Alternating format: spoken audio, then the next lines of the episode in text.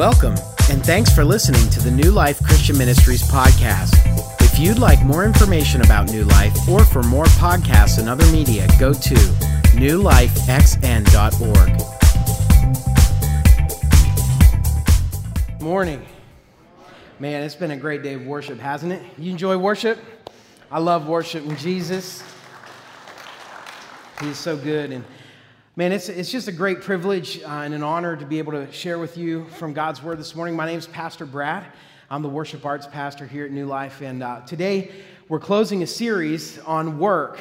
In fact, for three weeks, we've been talking about something very significant for all of our lives. And we talked about this last week that actually work is at least one third, represents at least one third of all of our lives. The other two thirds are uh, worship, doing things that we enjoy, and relationships, the people that we love. And last week I, I shared with you that, that we have probably heard, if you've been around the church uh, for any length of time or ever, maybe, you've probably heard a, a, message on worship. You know, we need to worship Jesus. He's the one who receives all of our worship, and that's the way God designed everything to work. And you've may, maybe heard messages on relationships, how we're supposed to deal with each other and with God. But many of us have never heard a message about work. And Pastor Chris and I, when we were talking about this series, we, that's, that's a detrimental thing because work represents at least one third of our lives. And so, what we've been doing is we've been sharing, looking at God's word, and saying, God, what do you have to say about work? Because God created us. He's the one who designed us, and He's the one who created us to work. We talked about that last week, that God's given us remarkable work to do. And what we need to do is we need to look at His Word and, and ask this question God, what do you say about work through your Word? Not what do I think you say through your Word. And so we discussed that a little bit. And, and I want to encourage you, if you haven't uh, seen that message or the message from the week before, please go online to newlifexn.org and check out those messages uh, because they're extremely important and really, really helpful. Uh, you can also listen to the podcast. You can subscribe to the iTunes podcast if you want to do that as well. Just go onto that website and you can do that. I would encourage you to do that. So today, what we're going to do is we're going to close. The first two weeks, we talked about why we worship. We looked at the first week, the four purposes God gives for our work. We went from the lowest purpose, which was a paycheck, to the highest purpose, which is actually serving God through our work. And then last week, we talked about that God gives us remarkable work to do. Even before the foundations of the earth were laid, God has given us remarkable work. And, and some of you, if you weren't here last week, you're probably thinking, you don't know what I do, Pastor Brad. My job is not remarkable at all. So I, I would encourage you again, go online, watch the message, and I think that God will show you that we all have remarkable work to do. And today, what we're going to do is we're going to kind of leave the why and the what, and we're going to go to the how. How are we supposed to implement this in our lives? And we're going to look at an Old Testament book, in the book of Exodus. So if you would open your Bibles to Exodus chapter 31. If you don't have a Bible, that's okay. If you need one, we have them for you out at the Welcome Center. Uh, but if you don't have a Bible, but you have a phone, I would encourage you to download a YouVersion app, Bible app, and uh, follow along in that. Or you can read on the screen with us from Exodus chapter 31, beginning in verse 12, we're going to go through verse 17. Here's what it says The Lord then gave these instructions to Moses Tell the people of Israel, be careful to keep my Sabbath day, for the Sabbath is a sign of the covenant between me and you from generation to generation. It is given so you may know that I am the Lord who makes you holy.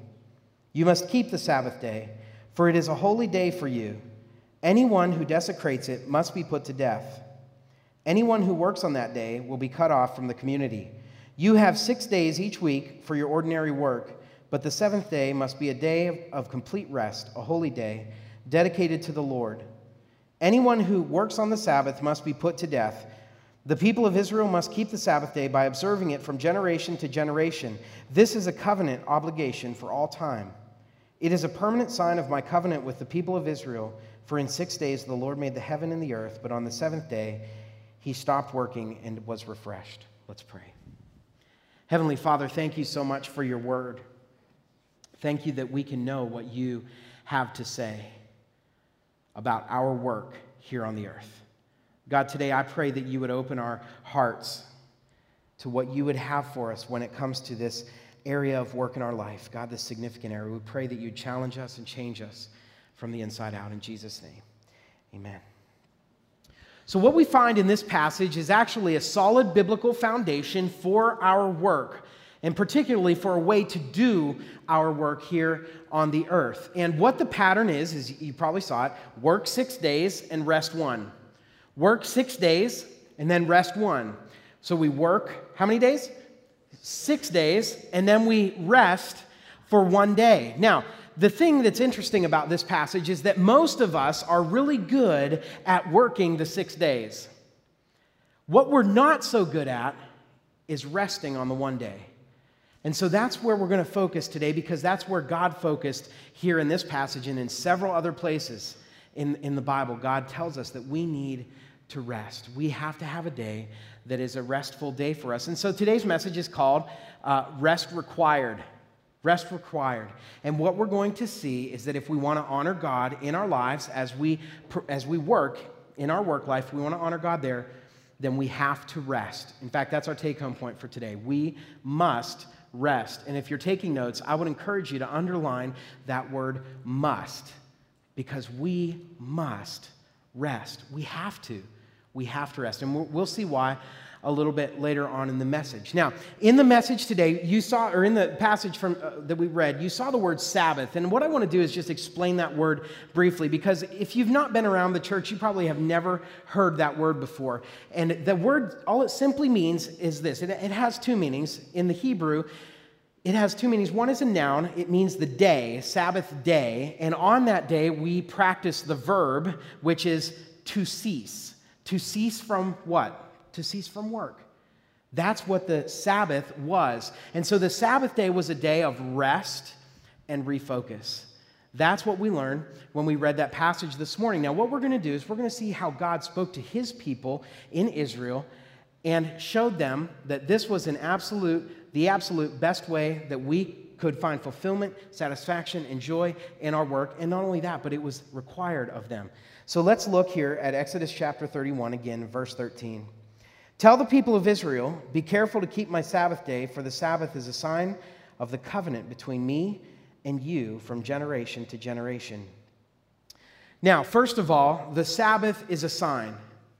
The Sabbath is a sign that these people, the Israelite people, had a relationship with God.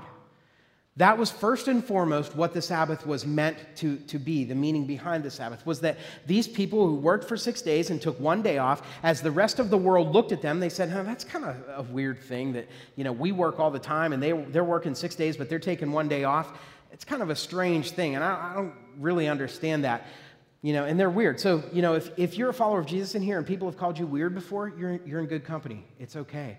All right? People who follow God are weird. They have to be weird because the culture says we should do things one way, and God says we have to do them a different way. And that's the definition of weird is to step out of the norm, okay? So that's what, that's what the Israelites had to do. It was a sign that they were in relationship with God. And so they were, it, the Sabbath day was a witness for the people of Israel.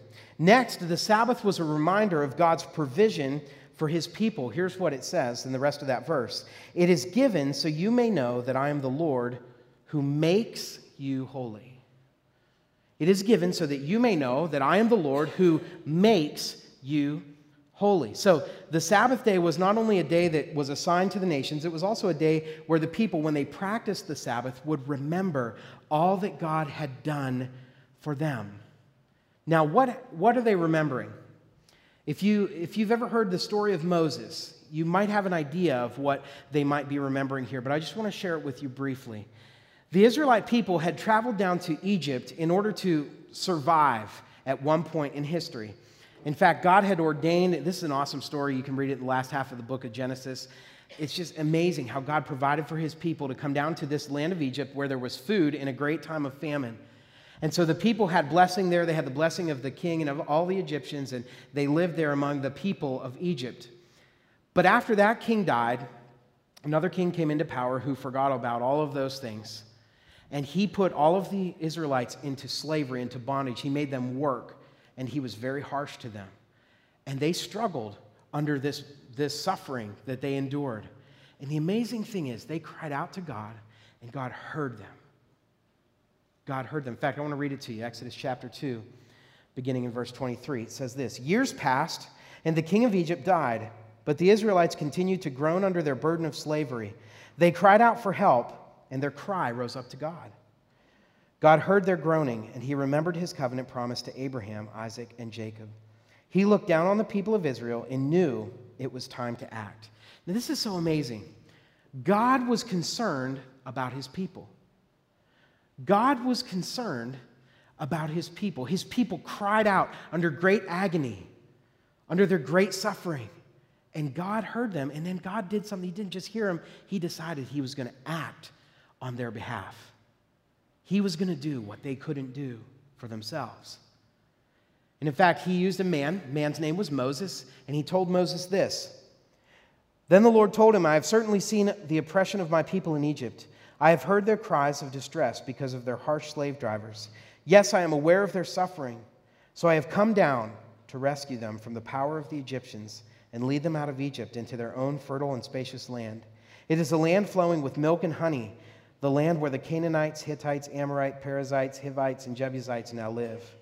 Look, the cry of the people of Israel has reached me, and I have seen how harshly the Egyptians abuse them. Now go, for I am sending you to Pharaoh.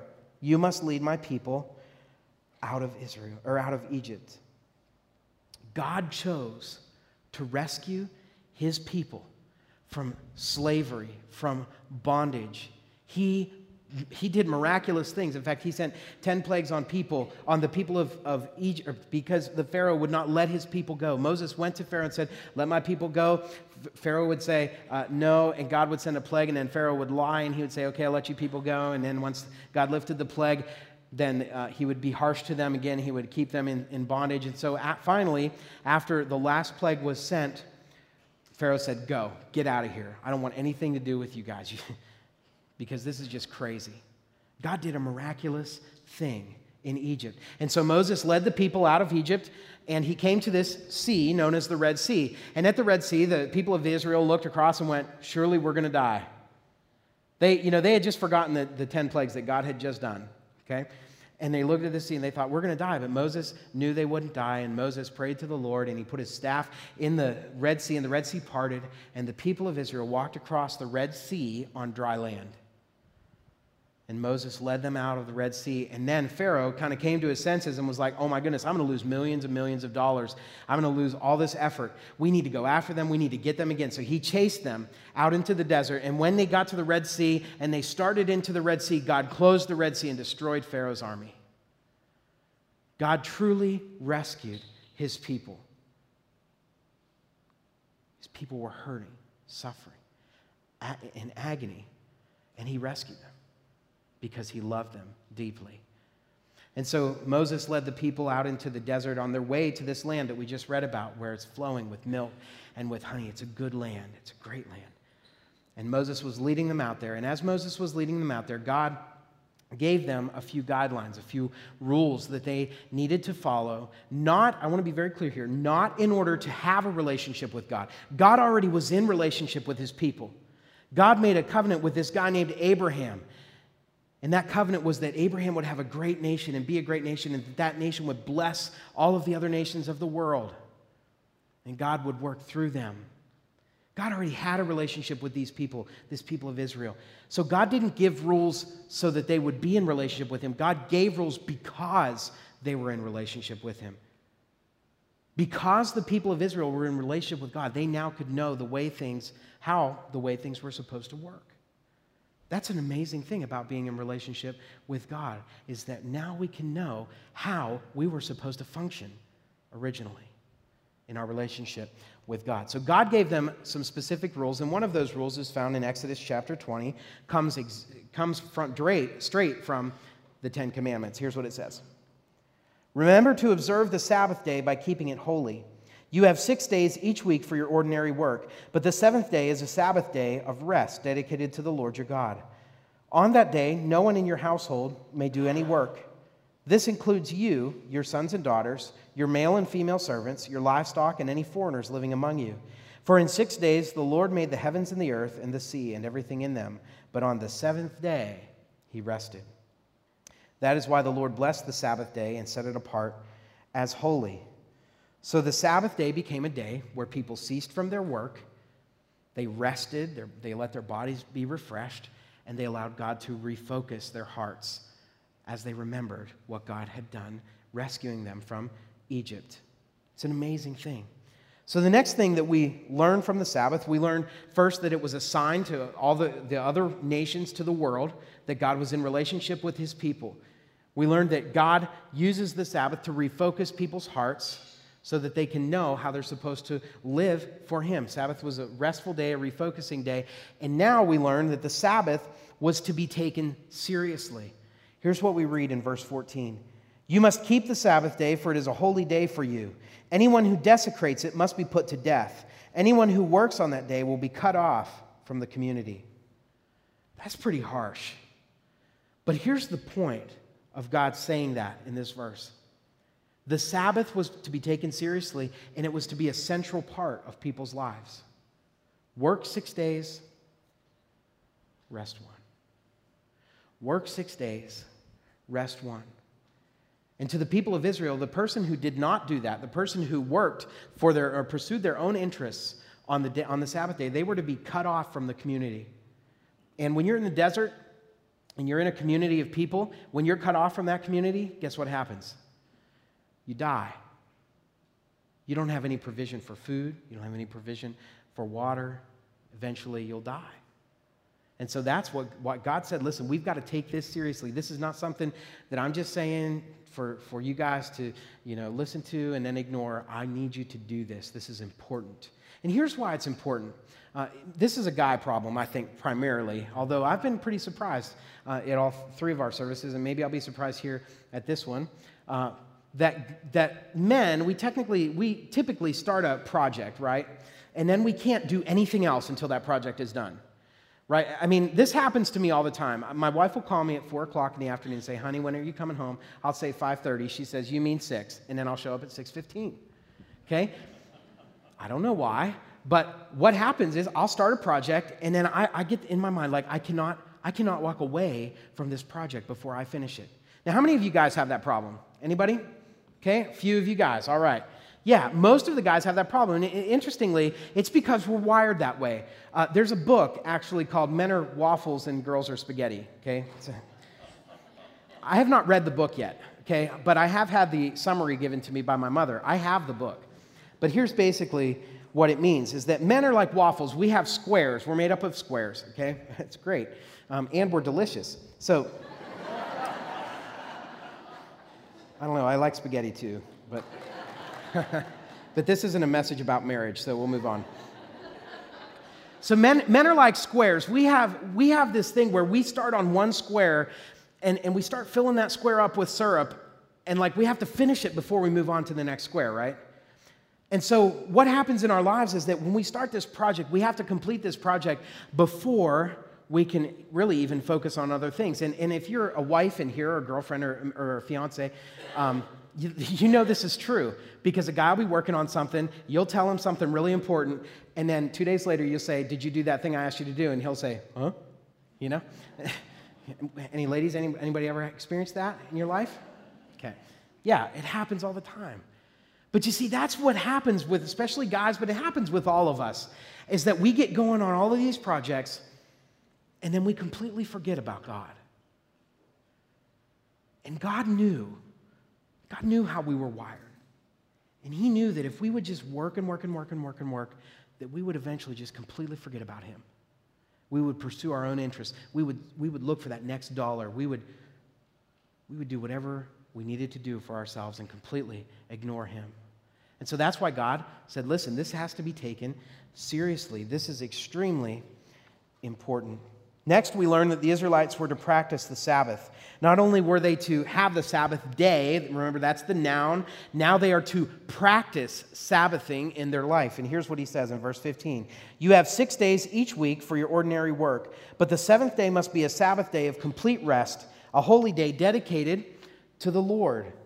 So we work for six days, we're off one day. We work for six days, off one day. Let's say that together. Work for six days, off one day. Now, like you really mean it. Work for six days, off one day. Okay, that's the pattern. If we want to honor God in our work life, we must follow this pattern. We work for six days, we're off for one day.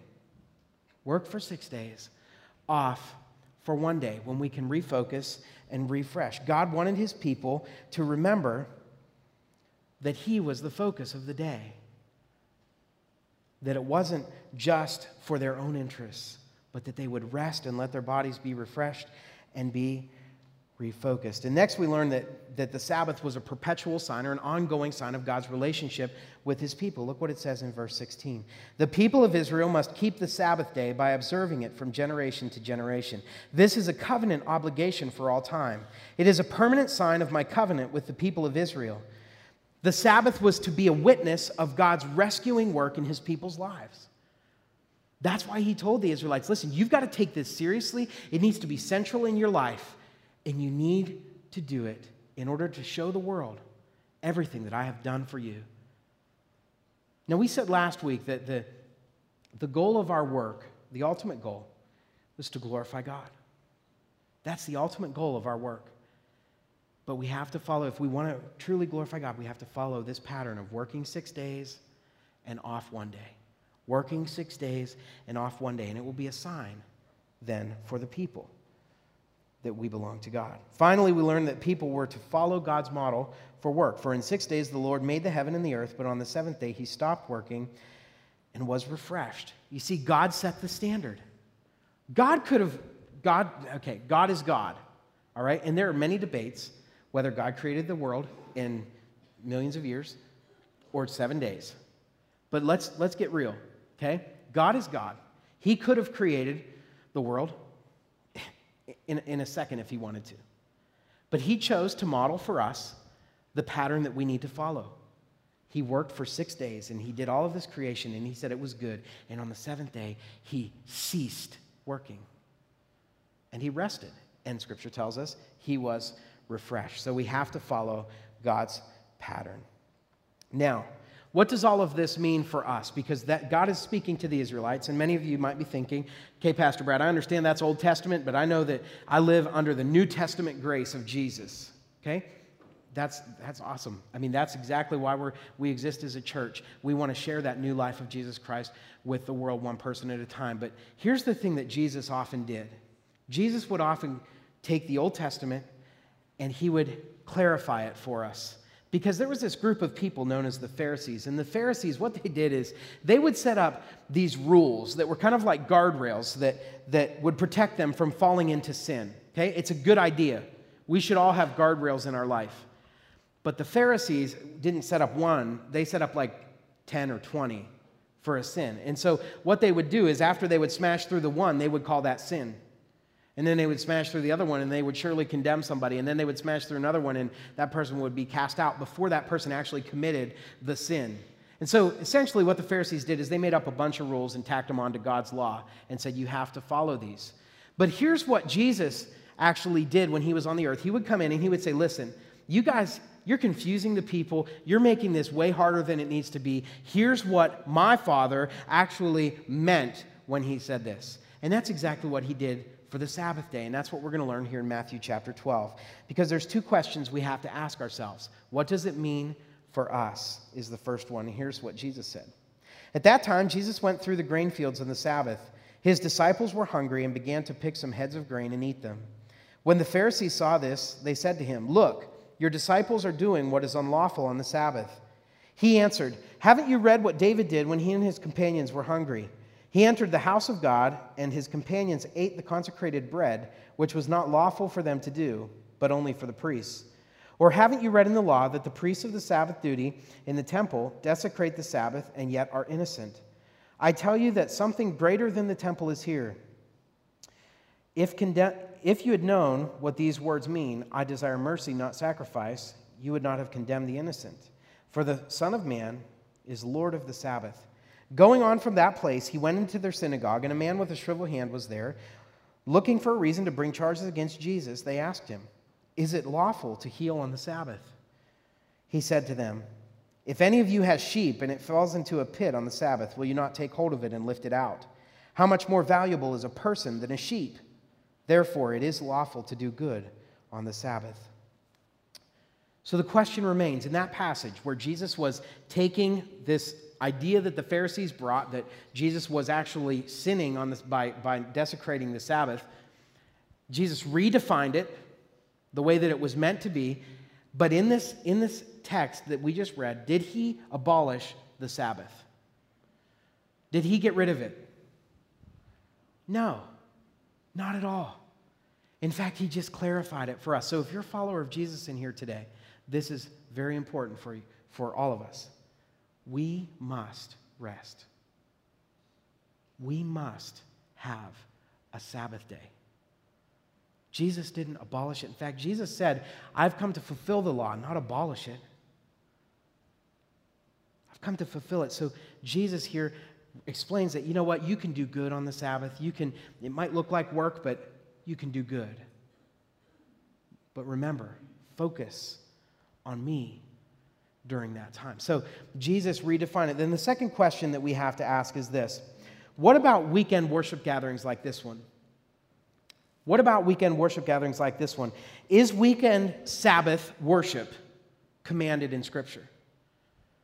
Now remember, we want to take this book and we want to say, God, what are you saying to us? Not what are we thinking that God says to us.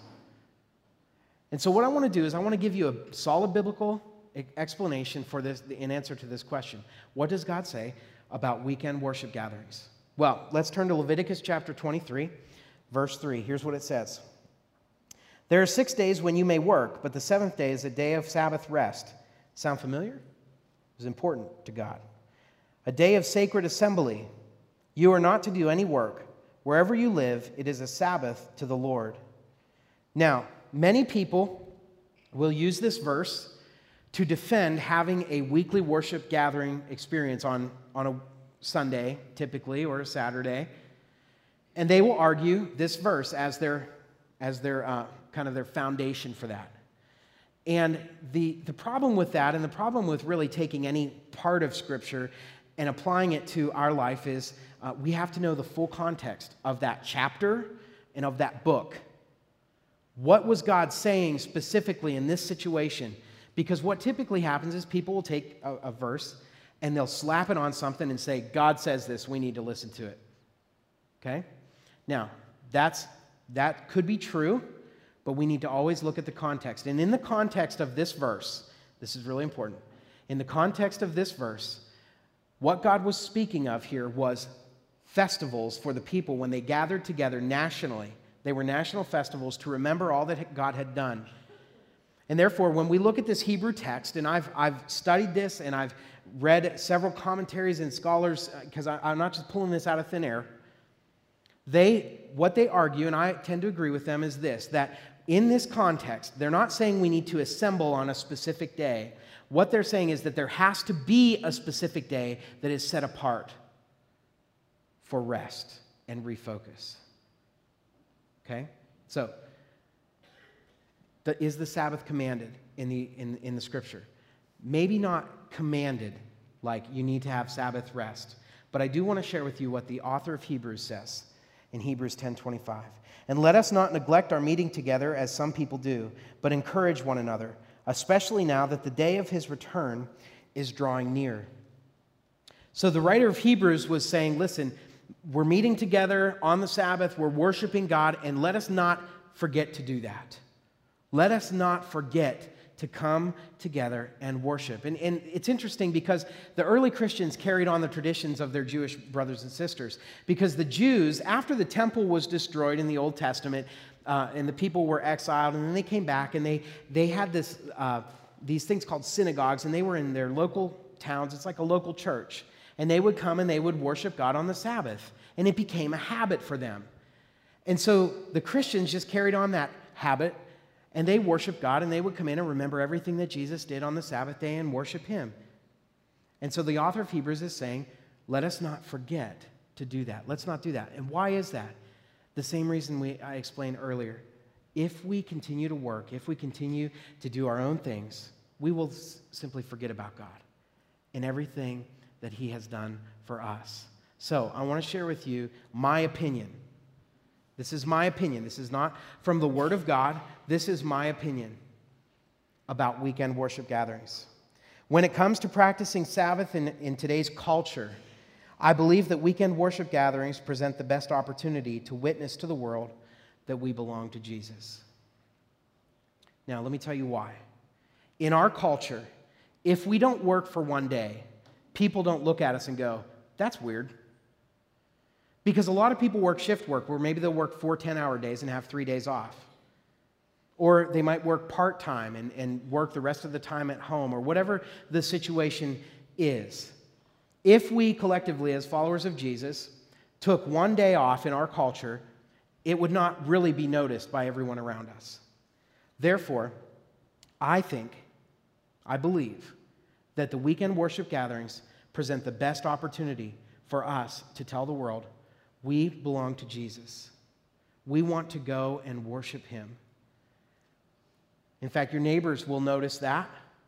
And people will really notice it, especially if you make it a priority in your life where you say, I'm going to come and I'm going to worship Jesus because of what Jesus has done for me. And when we say to, to somebody, hey, somebody invited me fishing, I'm going to say, you know what, I'd love to go fishing, but tomorrow's worship and I don't want to miss it.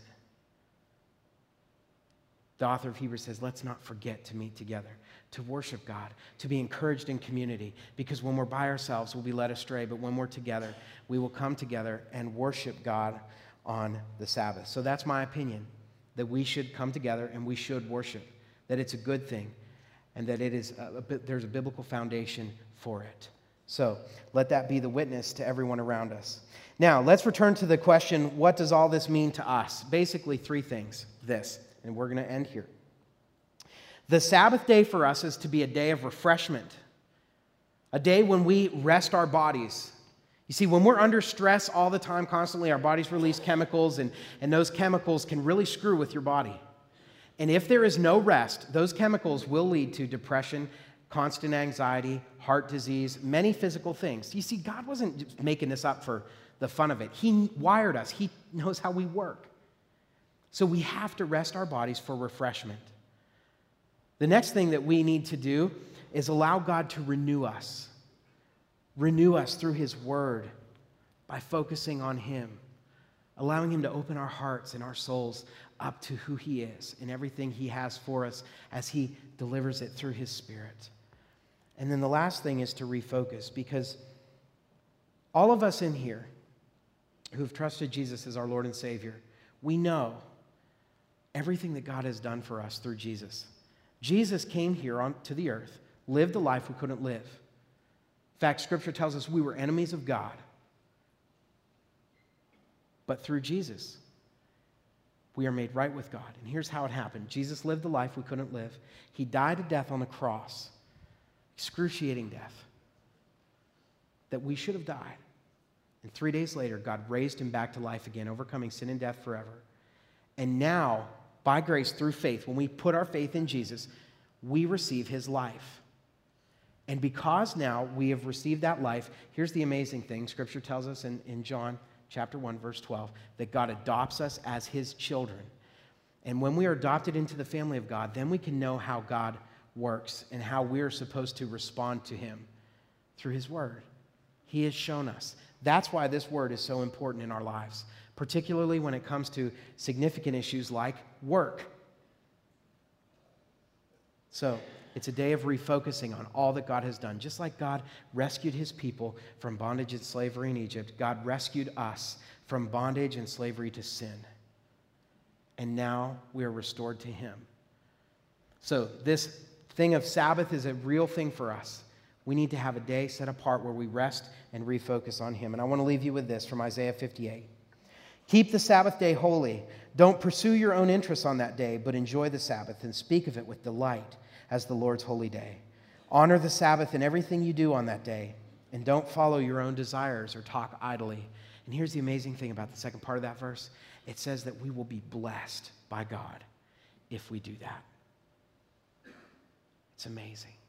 God loves us, He cares for us so much. He wants us to know how we're supposed to work on the earth. Work six days, rest one day. Work six days, rest one day. Here's the commitment for today I will honor God by resting for work, from work, for one whole day this week. I understand this is probably a radical commitment for somebody in here. Like it's going to maybe cost you money to take this seriously. But God spoke of the Sabbath many times because it's a big deal. So I would encourage you, whatever it takes, get one day to rest and let God renew you and refocus your hearts. Let's pray. Lord Jesus, thank you so much that you have given us your word, that we can be in relationship with you. And today, God, I pray that, that you will teach us what it means to trust you in this area of Sabbath. God, I especially pray for those in here who are struggling with finding time. God, it, it's so hard. We're busy. But God, we know that you direct our lives and bless us when we follow your word and follow your ways. And you do things in unexplainable ways. And so, God, today we pray that you will encourage us and challenge us in our hearts to take one day and rest and give it to you for your glory, that you will refocus us and show us what we're supposed to do the next day to bring you glory. We love you. We praise you. Thank you for this series, God. May your name be highly exalted in Jesus' name. Amen.